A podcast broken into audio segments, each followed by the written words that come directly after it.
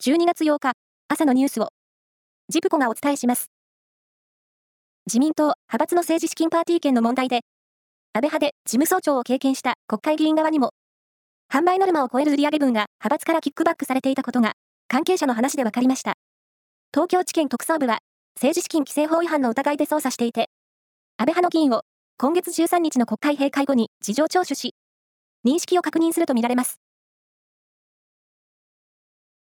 JR 東海の丹羽俊介社長は、記者会見で、リニア中央新幹線の名古屋から西側の開業に向けて、地質調査などの環境アセスメントに着手したことを明らかにしました。調査は、三重県と奈良県で始まったということです。この1年間で最も優れた商用車に贈られる賞、日本カーオブザイヤーに、プリウスが選ばれました。これは、自動車雑誌の編集者らで構成する実行委員会が選出したもので、トヨタ社の受賞は2019年のラブ4以来4年ぶりです。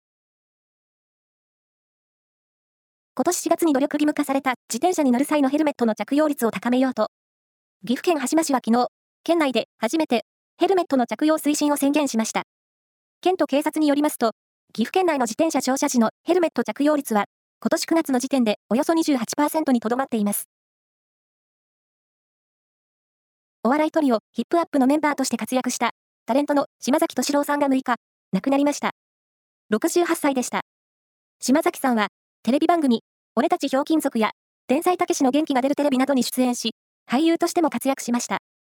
アダモちゃんは、当たり役でした。フィギュアスケートのグランプリファイナルが、中国、北京で開幕し、男子シングル前半のショートプログラムでは、大会連覇を目指す宇野昌磨選手が2位でスタートしました。また、初出場の鍵山優真選手も3位となっています。プロ野球で出場機会に恵まれない選手の移籍を活性化するために、各球団がリストアップした現役選手を、他の球団が指名して移籍できるようにする、現役ドラフトが今日行われます。去年は12人の移籍が成立しています。さあ、第2の細川聖也選手は生まれるのか以上です。